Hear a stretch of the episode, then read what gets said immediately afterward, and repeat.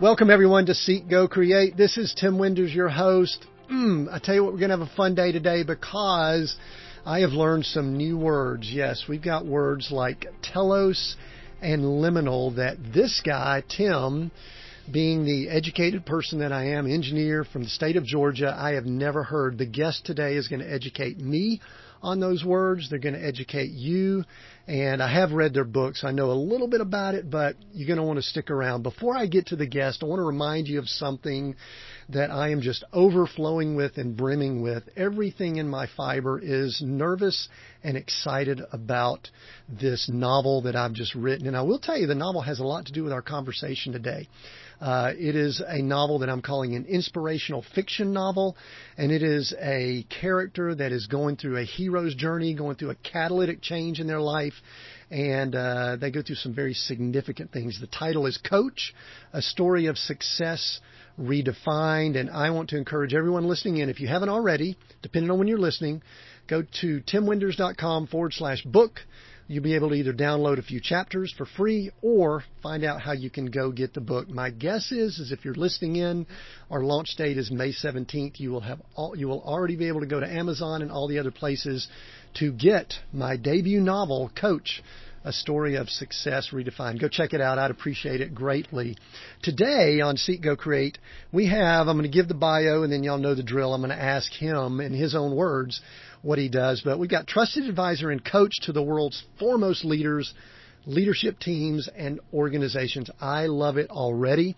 Rick Simmons is the co-founder CEO of the Telos Institute and author of the book Unleashed, Harnessing the Power of Liminal. There's that word I mentioned earlier, liminal space. And uh, I've just finished reading the book. It's a great read. We're going to discuss that. Rick, welcome to Seek Go Create. Thank you, Tim. Great to be here. Thanks for having me. Yeah, I'm so glad that you're here and you're coming to us from, you said you're south of the border down in Mexico. I'm somewhere in southern Utah currently. Before we get going though, let's kind of pretend we bump into each other, either virtually like we're doing here or sitting on a plane or something like that.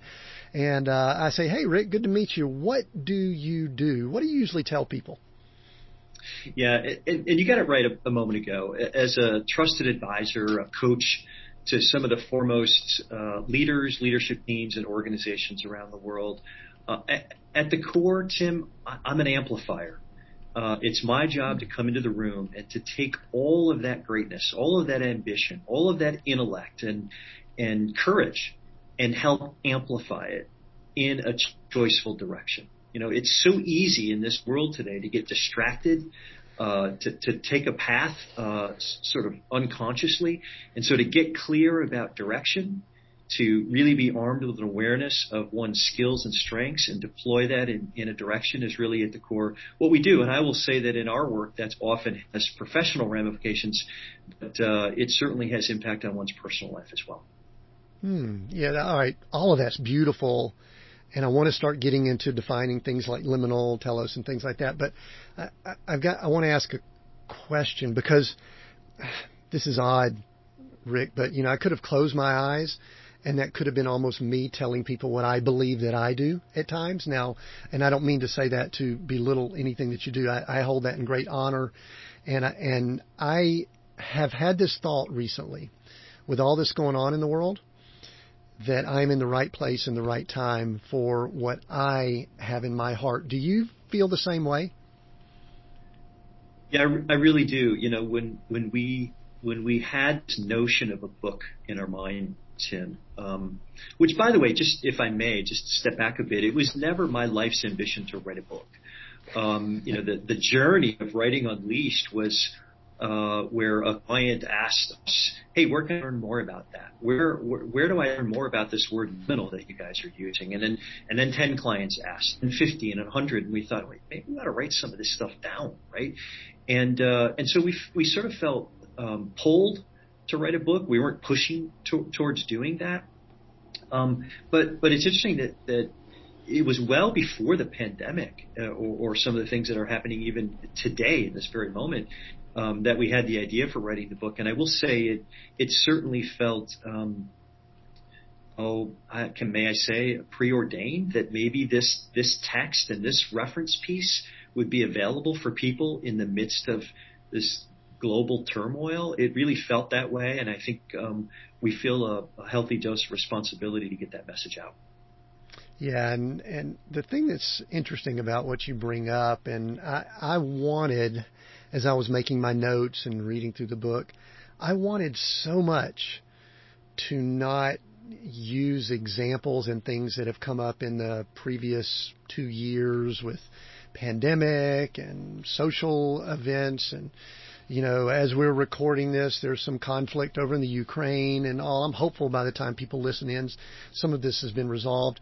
I really wanted it to be like more like today and current, but I just, I don't think we can do that. Those are not the lives that we are currently living. So was the, you, you did have a seed of the book prior to March of 2020, correct? I mean, you didn't like go into pandemic mode and start writing, right? No, not at all. We, we, in fact, the process started well before uh, the pandemic was was ever the case. I think, Tim, what what what occurred to us was just more broadly speaking, like the world itself is is more indisputably volatile and uncertain and and complex and ambiguous than ever before. And I I sort of tend to go to the data a bit. You know, if you if you go back to 1955, the average lifespan of an S&P 500 company at that time was was 75 years. That was the average, you know, birth to death time time uh, span for a for an S&P 500 company. Today, it's less than 15 years. And so the life cycle of almost everything in our in our lives today are accelerating at an accelerating rate. And we felt like there needed to be a reference piece, a reference guide for how to manage and not just manage and navigate, but maybe leverage for our collective benefit these these disruptive periods. Hmm. And all right, there's one thing I do want to push back on, but I believe you. But I I want to kind of play, play a little bit of an advocate against something.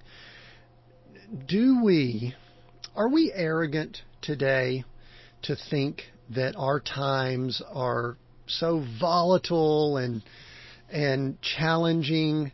Uh, here's I'm a history guy. I think you're a history guy too. You say you check data and and I, I've been reading some Old Testament things recently about the the nation of Israel when they're going through the Exodus, and and then also I've studied a lot of Civil War history, a lot of World War One, World War Two, and I and I think to myself, what would I be like in 1941? Let's say late 1941 or 1942, 43. And so I ask you that question, not really as a pushback, but maybe a little bit. Are are we a little bit? Are we soft?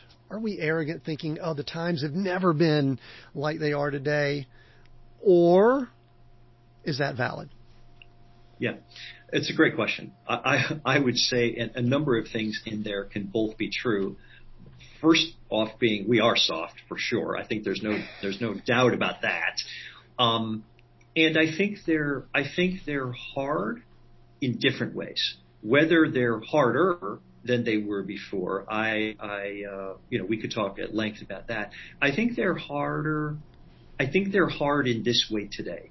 The the amount of the switching costs that are associated with the amount of information that we have access to, the nanosecond access to new information and the volumes of information are, I think, indisputably different than it was during the Civil War or the Revolutionary War or different, um, you know, epoch-like uh, events that have occurred. I think the amount of information that we're thrust with processing, making meaning of, making sense of is different. In, in some ways, that's probably easier and harder right? You know, there's a uh, we, we could talk at length about that too, but I think it's hard and probably hard in different ways than it was hard in the past. Yeah, and you know, we are. Uh, I'm I'm 58 years old, so I'm still. I have memory of pre-digital connected age. Uh, our our grown children are you know late 20s and 30, and and they don't really have memory of being disconnected. They've been connected. We've got now a grandchild and about to have another one on the way. They won't know being disconnected. And uh, I think I've heard it said that, you know, in the early 90s or late 80s, we had like 20 things that came at us a day. and now we're getting 2,000 plus. I mean, as I'm sitting here, you're probably sitting there too. I've got laptop in front of me. I've got a phone to my left. I've got an iPad to my left. I've got a, a, a remarkable digital pad, and then I've got a stack of books over here. I've got stuff and I'm in a space that's the size of less than a closet, you know, in my RV here, but yet I've got access to massive amounts of info. And I'm going to jump into something that I think you guys do at your company. And, and i still have some definitions I'm going to get to in a little bit because I know the people listening are going, what is this liminal and what does this tell us? But you talk about something called a leadership venture that has just been rolling around in my head for the last few nights as I've been reading your book. And and to me, I've asked myself the question, and you could I'm going to allow you to tell people what that is when when I throw it back over to you. And then I'm going to also also going to ask you why is it so critical in the world we're in today? Because I'm not sure that people would have talked about that as much 30 years ago, 50 years ago, etc. So what is it and why is it critical today? Yeah, th- the le- leadership venture. I don't. Did I say leadership venture? Yeah. Yeah. Is that? Yeah. And did I get that right? Yeah, for sure. Yeah, we we we talk about um, these these curated moments of disruption uh, or discontinuity, and and you know in, in Telos vernacular, this this runs from a from a partial day all the way to a multi week kind of experience. This this continuum of liminal intensives, we call them. And, and a leadership venture is really one of the, the most immersive experiences on that continuum. We might take a group of, of CEOs to Patagonia for, for two weeks, right? Uh, we might take a, a leadership team to the Grand Canyon, hike them uh, all the way down, dip their toe in the, in the Colorado. And, and just as an example, Tim, when we think about these, um, have you been to the Grand Canyon? I have, yeah. I'm not far from it now. I'm just a few hundred miles north of it. So, yeah, it's phenomenal. Many of your listeners probably have. And interesting, interestingly, six million people a year go there. Highly trafficked, high trafficked location. Um, and yet, less than 2% of the people that go to the canyon ever step a single toe into it. Less than 1% of the people ever stay overnight below rim and far less than that ever hike all the way down in, dip their toe in the Colorado and come out. These, these are true 1% experiences. And on a Telos Leadership Venture, you do all of those things when you go to the canyon and similarly to all the locations we go around the world. So these are really meant to be distinctive experiences and oftentimes for people who are themselves a bit distinctive and they're looking for something where they can test their edge. Now, to your point, why are these so important today? And I think it, it actually gets back to your question about why in some ways it maybe it's harder and in some ways it's easier today because so much information is coming at us. It often robs us of finding the insights that actually are within us. And that's really the essence of a leadership venture. How do we, you know, rip folks out of their corner offices, get them in a, a disruptive, a productively disruptive environment that allows them to look inside a bit. And, and there's actually some science around this, you know, what we call the three day effect. It's very difficult to, to find some of the inner uh, wisdom that exists if we're only, you know, on a, on a hike for 45 minutes or even half a day. Really to, to get full access to that inner wisdom, we've really got to immerse ourselves for three days and beyond before we can really find some of that intense clarity. And that's, you know, programming, specific programming aside, that's really the essence of why that offering was created and I think why people find it so valuable. Yeah, the the thing that as I was reading through the book Unleashed, I I kept saying to myself, and and maybe I've been beating this drum for a while too, is that people aren't taking the time to be quiet, still, and think anymore. And maybe one of the reasons that I bring that up, Rick, is that even though I'm fully aware of it, I'm not sure that I do it enough. you, you, know what I mean? So, I mean, is, is that part of it? And why don't you go ahead for us during this time and go ahead and start unpacking what we mean by that term liminal and uh, and maybe address some of the things so that we can kind of go a little bit deeper into some of the concepts you guys talk about and work with in the book.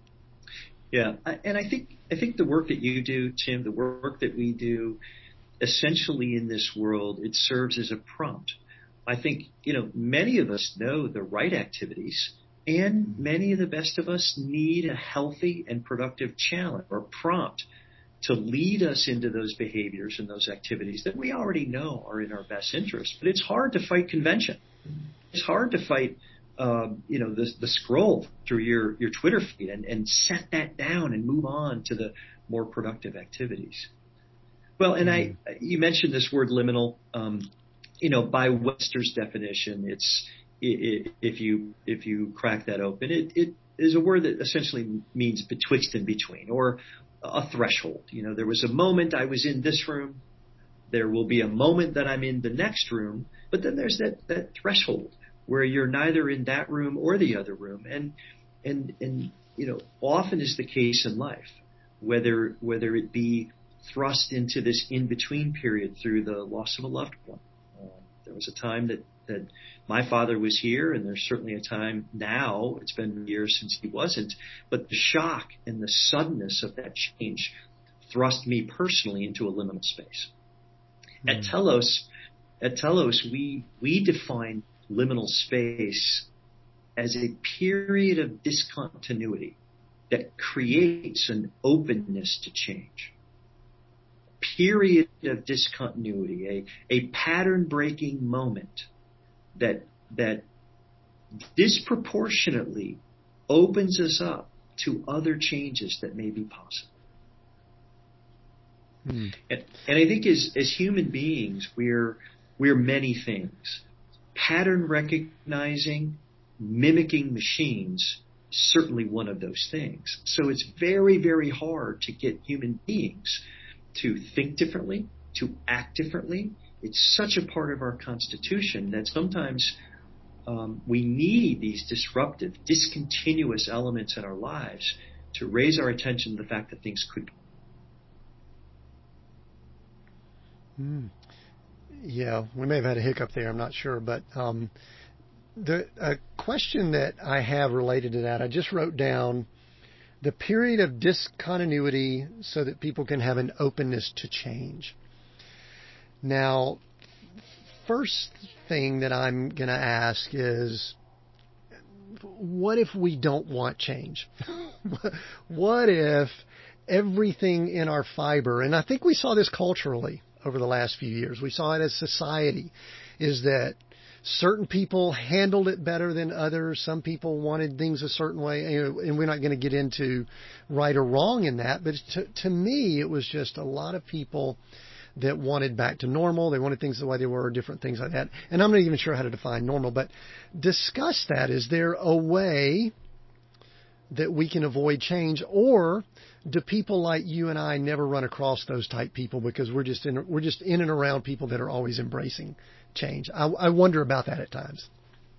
Yeah, for sure. And I think that that, that each of the words that we chose in that definition, I think, are really important to us. And it's it's this um, this discontinuity that creates an openness to change. Now, in our work, and in fact, in fact, I can I can think of a, a recent leadership venture where we where we took a team, and and the change that occurred for them was a stronger degree of resolve of the path that they were already on they were spending a lot of brain space considering all of these various pathways that their organization could take as a leadership team. And what they came back with was a greater sense of devotion to current path. And so change can manifest itself in a lot of different ways. Explicitly, you may not have recognized any change from the outside of that organization, but inside, they were now locked in a way that they had never been before. So change can happen explicitly, implicitly, internally, externally. And for them, that was a change. Hmm. So one of the things, and I know you guys cover this, cover this in the book, but I want to ask here, how did Rick, and I know Amy worked with you on this too, these the, the concepts, but How did this play out in Rick's life? One of the things we don't shy away from here at, at Seek Go Create is we talk about redefining success. I have I've been very candid about some of these liminal situations that I've had, um, and and a lot of these not necessarily um, curated, but I'll call it an external catalytic event that's occurred. You know, the death of a relative that you just mentioned is something that we not can't necessarily control, but yet it has impact there. Tell me some things that Rick has gone through that uh, that has impacted his thinking and thought process on this topic.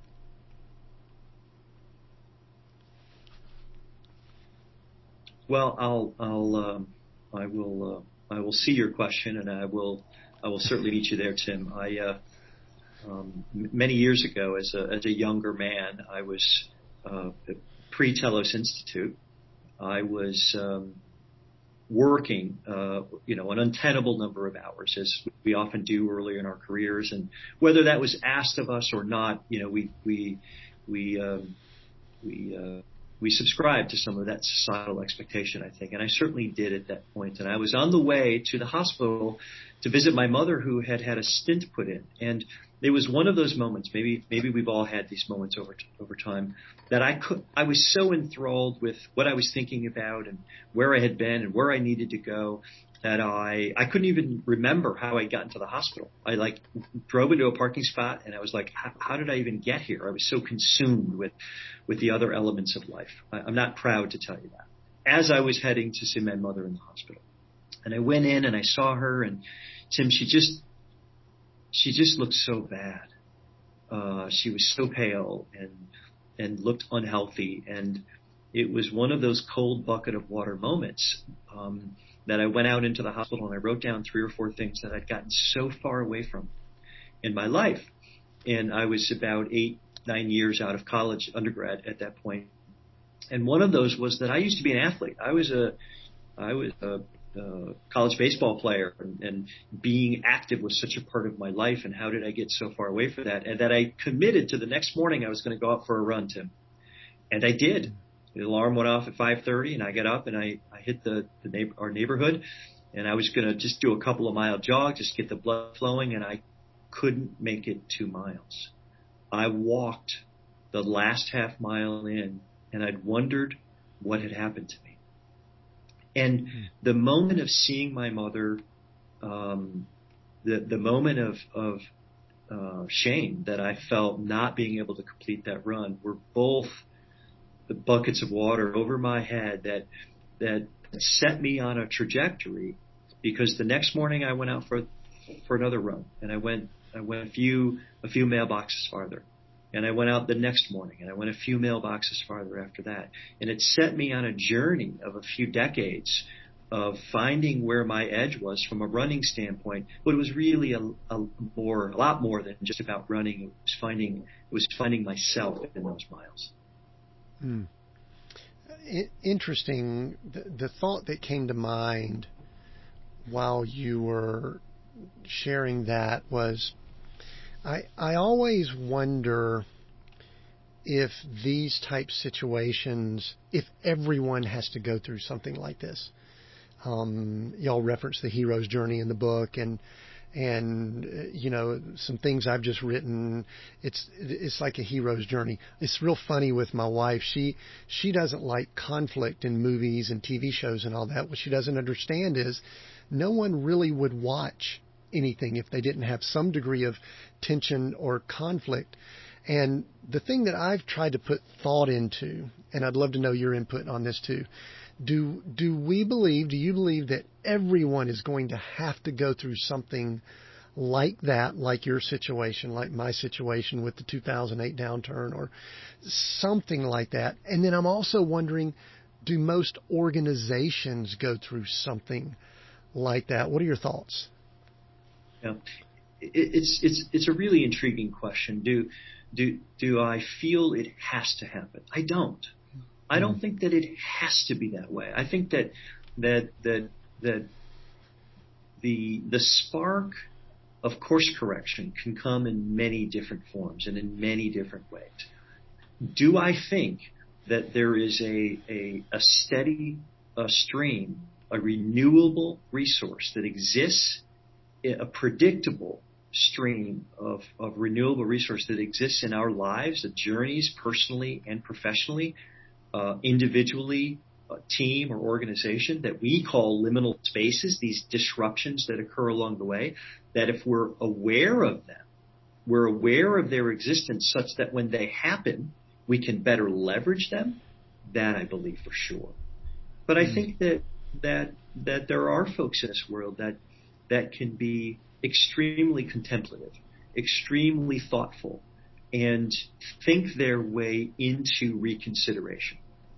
Um, mm. So I think that that the the source and the spark of course correct can come in many different ways. I just think that these disruptive moments are so ripe and and so uh, renewable for us that we're just smart to be aware that that they exist and we can we can leverage them.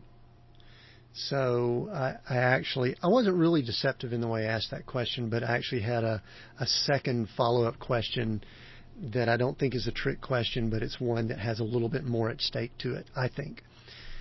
And that is, we have grown children. I believe you have children. I don't know what ages they are, they are, but but one of the things that as parents we do, let's talk about this parenthood for a second, not the business world, because sometimes that's a little bit different, but not really we want to take away a lot of the discomfort or the uh, discontinuity or different things like that from their lives. But yet we also sit back and go, you know what? Had we not been through some of that ourselves, we wouldn't be who we are today. Have you thought about this process and and and this this concept with with our children and in family situations? What about that? Yeah, for sure. And and uh, in full disclosure, we have four children ages 18 to 24. So we've we've. So you know what I mean. yeah, I'm with you. I'm with you. Um, well, uh, uh, an interesting story uh, going going back uh, some time. Our oldest was was having a a a a bumpy time in fifth grade. I'm going back many years now, right? And as the story goes famously, and I've said this, uh, I shared this story many times with Amy uh, uh, present and not. So I, have got the, the go ahead to share the story when she's not here. Um, uh, I think that as any as any good parent would do in wanting to protect our children from harm's way, uh, she was um, fully invested in Kyle's um, uh, fifth grade experience to the point where one day I casually uh, mentioned to her that she was she was doing awfully well in fifth grade this year, and uh, and you know, to, to her to her full credit, she she uh, began to instantly react and then paused and said, "I get it, I get it," and and really found the strength as a mother to resist the temptation to rob Kyle of of the challenges he was facing in fifth grade. And given the opportunity to face those challenges on on his own, he rose to the level of those challenges he managed those, and it made sixth, seventh, eighth grade, you know, a real home run for him. He found all kinds of new challenges after that, but but um, but I think you get my point, Tim. And and so, you know, I, I certainly think that there, there's you know, our lives are filled with stories of overcoming those challenges, and I think that's that's often the the way that we learn, um, you know, overcoming and confronting those challenges. Um, you know, as a as a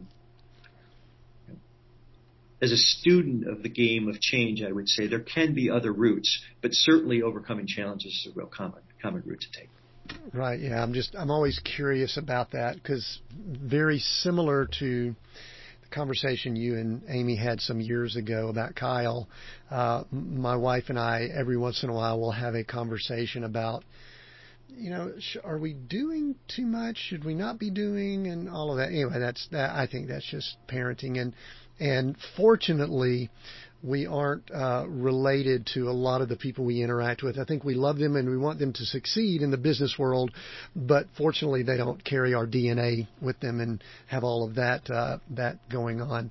One of the things that I think is a real I'll call it tension. I don't even know if that's the right word, but friction maybe. Is there is a culture in our you know, we're obviously we're you're not in America right now, but we're you know North America, uh, Western world culture. I'll call it the Greco-Roman uh, style of uh, habit. We compartmentalize our, our compartmentalize our lives, um, and you know you know the um, we I mean, I'm a creature of habit. I love getting up at a certain time, doing a certain thing, doing this, this, and this. I live in an RV, so my wife and I have to coordinate that. But I also know that I need to shake that up every once in a while. That's kind of what I observe you guys do with the, uh, with the, you know, the leadership ventures. You pull people out of their, I don't want to say their rut, but their normal habit and routine. Talk a little bit about how, you know, we'll say the power of habit, which is great. That's how we achieve and accomplish. But why it's important to at times break those habits and go into a, uh, a state of, as you were, a period of discontinuity that uh, that allows us to see things differently and get a different vision and view of of what our world could be like. Yeah, well, and I, and I think I think it's helpful to to to dissect some of those concepts as as well, uh, Tim. I think I think it's easy to want to uh, to be binary about those things. You know, do I maintain habits or do I break them? Like, and I, I think it's I think it's worth drilling down a little bit on that. In, in that, again, you know, as human beings, we're we're pattern recognizing, mimicking machines, as I mentioned earlier, and so it's one of the things that makes great. Um, and important to remember that everything we do on some level works for us. Even if it appears on the surface that that's destructive behavior, somewhere in our mental, emotional, spiritual uh, cells, there is something about that that is feeding and serving an end or a need. So I think it's really important to just acknowledge and honor that whatever those habits or patterns or behaviors are right now, they are serving us on some level. Now, identifying what that end is and, and having a, an explicit discussion with oneself about whether that is the end that you want to serve with that, that behavior or that pattern or whatever uh, that is, is, is, a, is certainly an opportunity.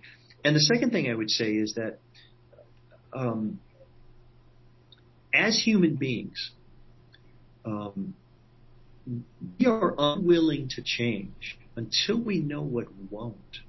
So when we come into a room with a leader who's declared that they want to make some changes, or the team says things have to be different, or the organization says, you know, uh, we're planting a flag on new changes, we actually resist the temptation to talk about what's going to be different, and we start with what's what's going to be enduring. What will be true forever on this team let's let's catalog that probably long list of things. Our commitment to our purpose, the you know the, the way we work together, all of these things, and then you're left with this shorter list of things that could or maybe should be different, but now it's much more manageable. We all have some firm footing under us about what's going to be the same. So we have, you know, knees are bent, feet are shoulder width apart, ready for it. Now we can tackle the things that might be different. But I know that sounds so simple, but the ordering of those things is just utterly important. What will always be true and enduring now as human beings we're capable of of absorbing and considering what might be different next. Yeah, it's it's interesting. Both both you and I are in a seat or in a role that we feel probably strongly that sometimes people need guidance in going through these processes. But uh, I want to ask this, and we both we, we ask this with humility. Can someone do this process on their own? Can someone that's listening in right now go, you know what?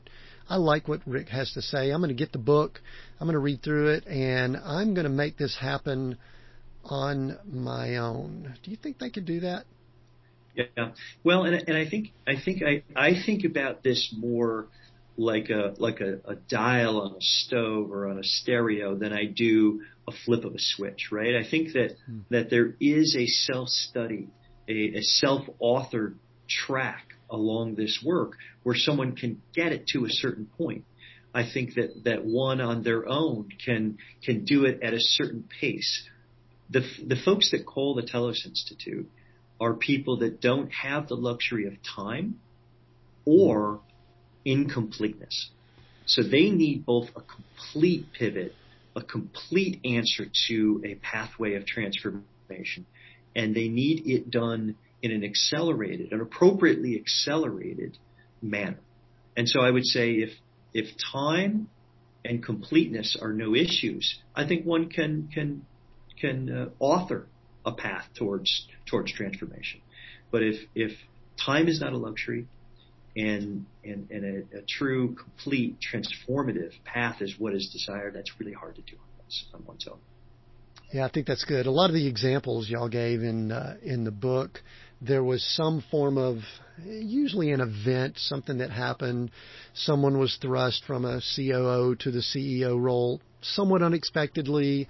Uh, you know, there was a change in, I, I like the examples you gave with the Smuckers organization, which everyone knows that name. And, you know, most people don't consider an organization that's been around for decades to have to go through this, but yet they they had significant change in their industry, and y'all laid that out well. I'll let the the I'll let the listener go get the book and get more details on that. But um, I I do find it interesting, and I I, I love what you said because I one of the things I want to make sure that I don't do is spend time in an echo chamber where I'm just getting a certain perspective. And very similar to you, Rick, you know, the people that come to me they're usually ready or they're close to ready or we could find out if they are and things like that. I do wonder at times what the masses are doing.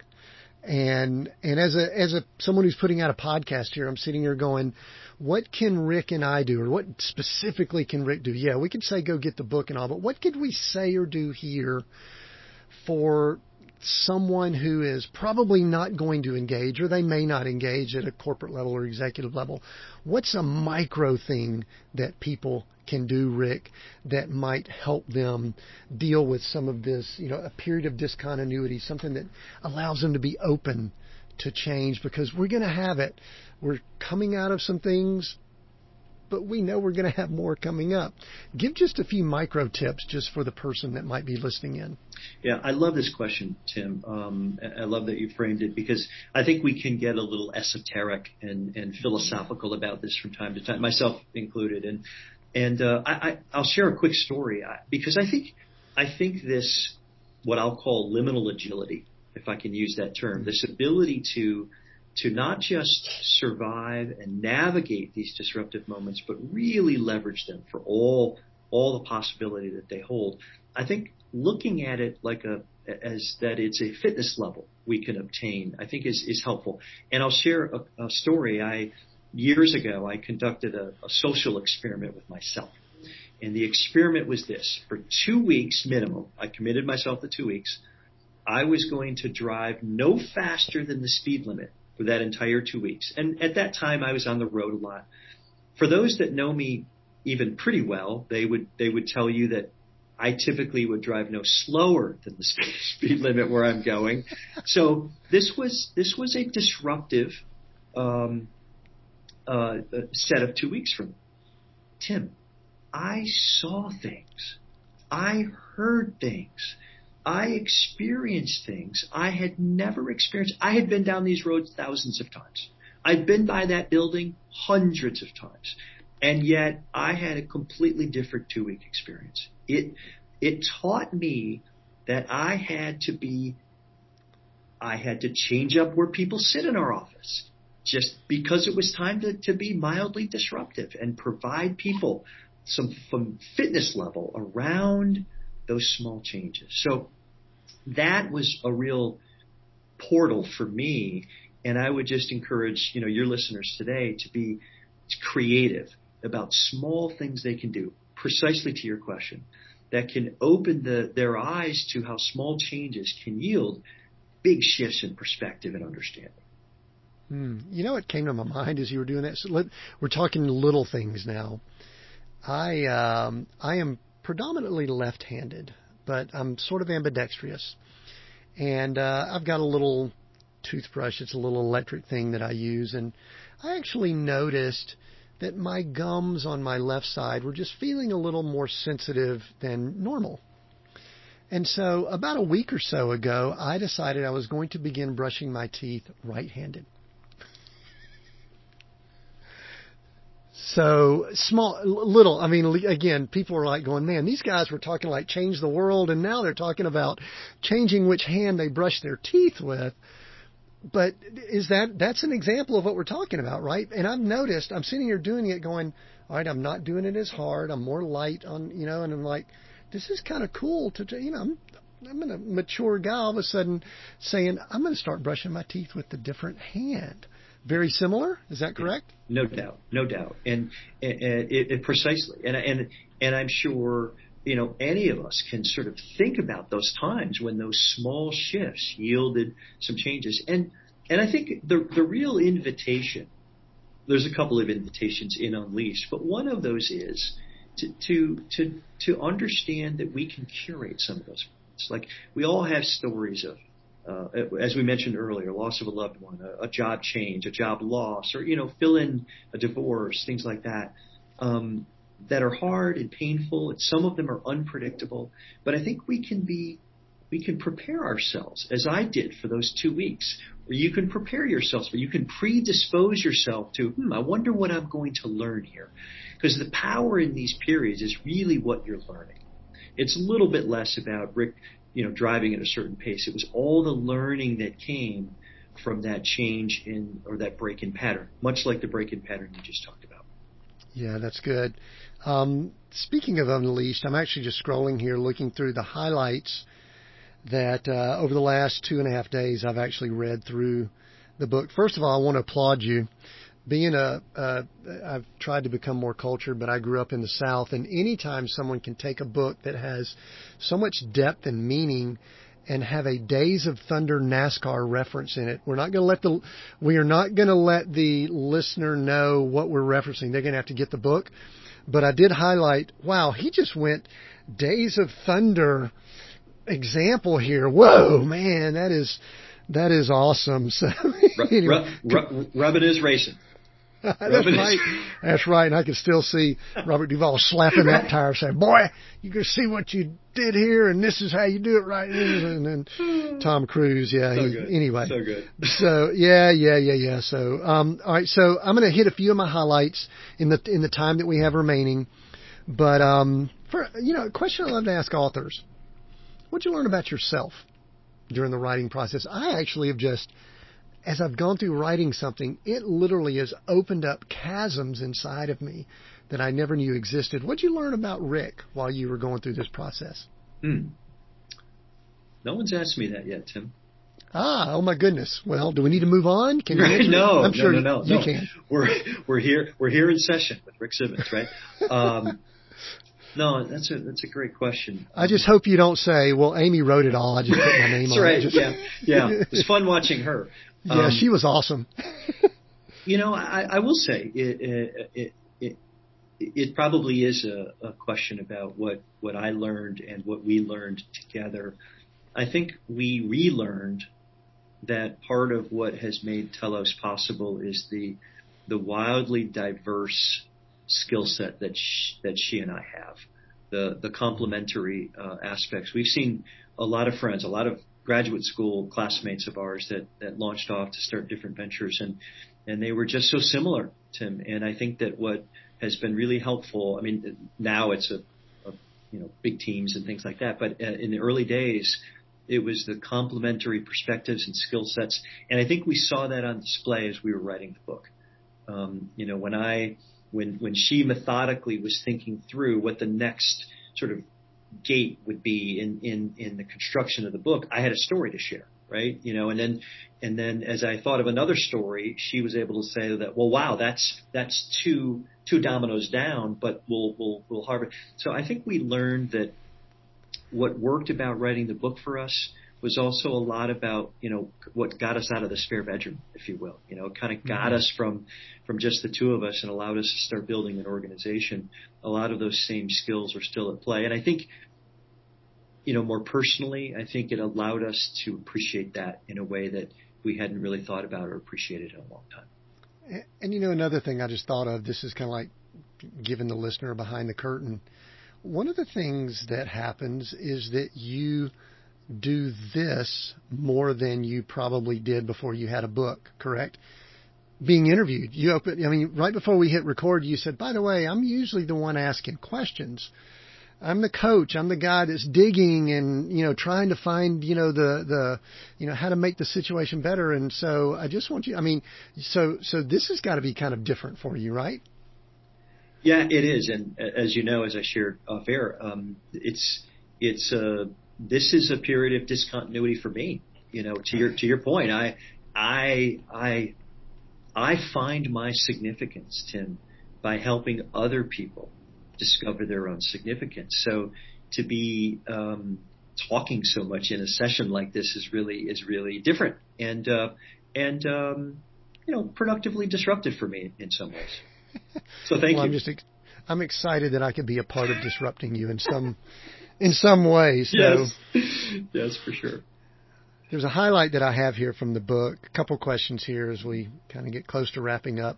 Uh, the listener knows that sometimes I'll do a few approaches before we actually go in for a landing. Yes. Um, I'm just going to read this and I'm going to let you share some things about it. I think we've talked about it some, but uh, I don't even know what chapter it is. It's page 97 in my digital thing here, but we believe that catalyzing our own transitions builds the muscle for navigating those we don't initiate.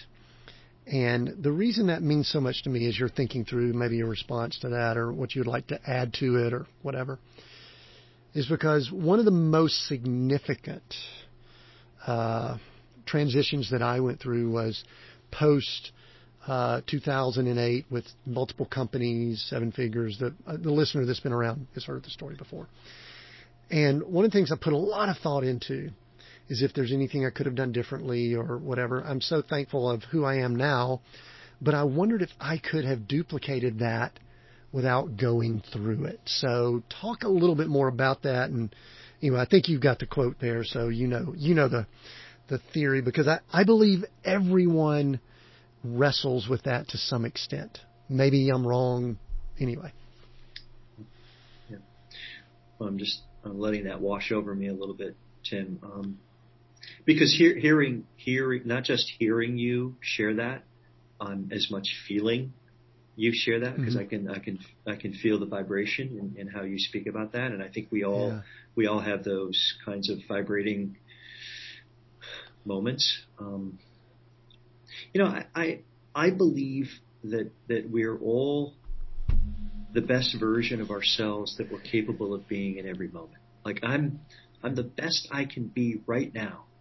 And, and I reserve the, I, I reserve the right that I can be a better version of me tomorrow. Um, and I also honor and acknowledge that the Rick of 20 years ago was just doing the best he could with everything that he knew. He, he wasn't, he wasn't trying to be less than, than who he was capable of then. Tim, Tim showed up the very best he could when he was navigating those those choppy waters back then. Could you have done something different? I don't know, but I believe you did everything you were capable of of doing at that time. You know, mm. I, and if I if I can share a quick story, and I know we're we're time constrained here, yeah, but we're good. Go ahead. Um, you know, there there was a a really formative moment for me. I, I share the story of, of beginning to run, and that that journey of running led to um, really finding and testing my edge from different distances, and I found myself in a a 24 hour foot race, the, the, the details of which are less important at this point, but you can imagine the training and the, the logistics and the preparation that goes into something like that. And 11 hours into this endeavor, I was behind pace and, and, uh, frustrated with myself and, and really gripping it, if you will. And every hour my crew would ask me a set of five questions and I come around for what was now hour 12. I was halfway through. It had been much hotter that day than had planned. And, uh, you know, the questions were uh, akin to what's your goal? And I was 24 to 100. I was going to go the full 24 hours and run at least 100 miles. Um, you know, what's been most helpful, what's been most challenging, you know, capturing a little data about what goes through the heart and mind of someone that, that runs for a long time. I come around for hour 12 and, and Amy in this case, uh, asks me, what's your goal? And I had this sort of the only way I can describe it is somewhat out of body uh, response to that question, Tim, where I'd said to just to just be okay with me no matter how far I go. And I I feel that emotion literally in this moment every time I share that story um, because it opened a window for me. And it opened a window for me that when, when we're too far into something to stop, but yet not far enough in to know how it's fully going to play out, we learn a lot about ourselves there. For me, that's the essence of, of liminal space. And, and I can't say that the story ends this way in every situation or for everybody, but I, I proceeded to run the next 12 hours faster than I ran the first 12 hours. And I think what we find is there is a gear within us all that can get unleashed and, and accessed when we when we turn ourselves over fully to an experience. And and I felt like that's what happened in that moment for me. Yeah, and the the, the reason that that story is so powerful, I think you referenced that in the book with some more detail too that people can check out, is that most of us have this goal, and I'll use the word maniacal mindset of we've got to do this. I mean, I, I I've joked with people back in the 90s. I used to, you know, at the beginning of every year, I'd have like 20 something pages of goals and things like that, and you know, they I think they serve me well. But then, you know, you go through a situation or you're in a long race like you were, you all of a sudden think to yourself, I say, you know what? I'm not so sure that that was the right goal. Or better yet, what I heard you say was your mindset wasn't right. You were focusing on something and all of that. I, I mean, it's one of the reasons why the theme of this show is redefining success because many times we're chasing after something that might be the wrong thing, but we're so, I use the word maniacal, narrow about it, we can't see what that bigger picture might be. And um, what I what I love about this whole concept of this liminal uh, space and what you guys are talking about is that you are doing that powerful messaging that you just shared, where we're giving ourselves the grace and the space, the white space, to allow that to happen. I mean, I'm a spiritual guy, a follower of Christ. I believe some of that is spiritual. Some people might, you know, it might be universe, it might be something else. But for me, I believe it's the Holy Spirit saying, maybe now that you're quiet, you can hear what I'd really like for you to do and then you could relax and you know make the goals in the race. I I think that is so powerful, uh, Rick. Another thing you brought up in the book. There's one more word that we'll talk about, and and then we'll get close to wrapping here again. Is um, successfully leading a team requires both confidence and humility. Just this morning, I was spending some time in prayer and writing some journaling things, and and I felt as if there was there was a time in my life that I probably was a little bit too brash, and I needed humility. And then there's been times that I I probably been a little bit softer and all, and I needed to be a little more. Um, got any insight on how we can be both confident and humility. And I do want to honor you. You, this conversation, when I first was doing research, I'm going, this is a big deal of a guy. He could be really, really confident. Your humility just oozes through the Zoom here. And I just want to say, I love that. And I, I recognize that and want to honor that. So I want to thank you for that. How do we balance confidence and humility, though? Thank you for that, Tim. You know, and, and we've actually done a lot of research on on uh, followership so what mm. followers say about who they who, who who they follow into the into the fray, right? And and and where this comes from is that they they kept referring to this this duality of an experience that they have.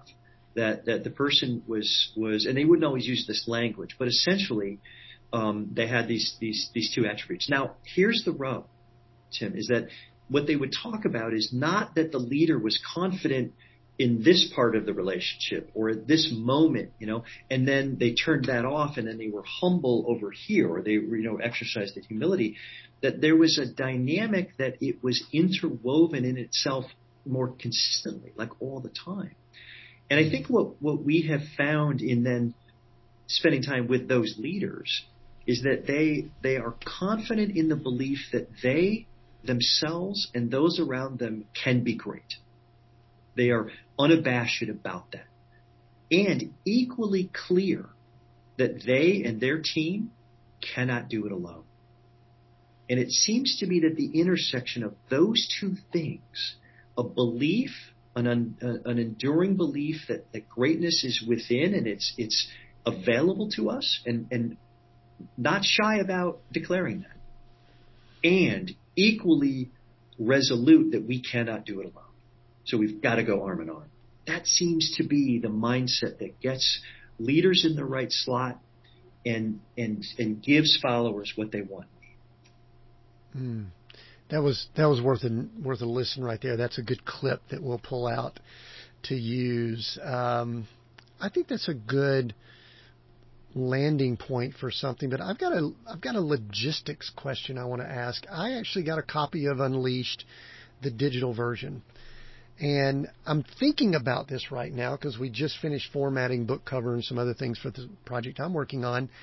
And I noticed that the title Unleashed, there's no caps.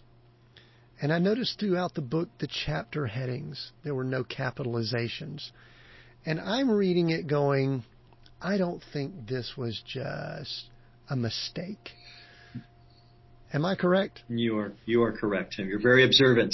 Uh, makes you great at what you do. Um, we we we talk a lot about uh, a lowercase approach at at Telos, Tim, and and all of our, our of our marketing. Whenever you see Telos uh, in public or or not, um, it's always lowercase because it is a it is a tangible, visible reminder for us and for those that interact with us that all of the genius, all of the greatness, all of the ambition and creativity and, and, and horsepower that that's necessary for you to get where you want to go, it's on the other side of the screen. We are simply a liberating component in that. We're we're not we're not operating in expert mode. We're operating in liberating mode, and it reminds us of that all the time. Mm, that was good. I'm so glad I asked that and I'm sitting here thinking about your tagline should be something like lowercase relationships in an uppercase world or something mm. like that. Mm, I mean, love that. Literally, you guys are, there's just a certain, there's so much, like I said, humility and, and there's confidence there. And I love it so much, Rick. I've loved the conversation. Where can people connect with you and find you. We're going to include things down in the notes and links and all of that in detail. I'll mention that in just a moment. But where where do you want someone to go if they're listening in and say, "Hey, I need more of Rick," or "I'd love to meet Amy," or somebody on the team? Where where do they where do they need to go? Yeah, so the the, the website's a good landing page there, uh, www.thetelosinstitute.com. Um, and that's a good portal for a, a number of different things. Uh, access to an author's page for learning a little bit more about Amy and myself and uh, and Unleashed. Of course, there's click-throughs there to, uh, for the book. Um, you can also go to any of your favorite book buying platforms and get a copy of Unleashed, Harnessing the Power of Liminal Space, Amazon, Books a Million, Barnes and Noble, all of those platforms have a book available.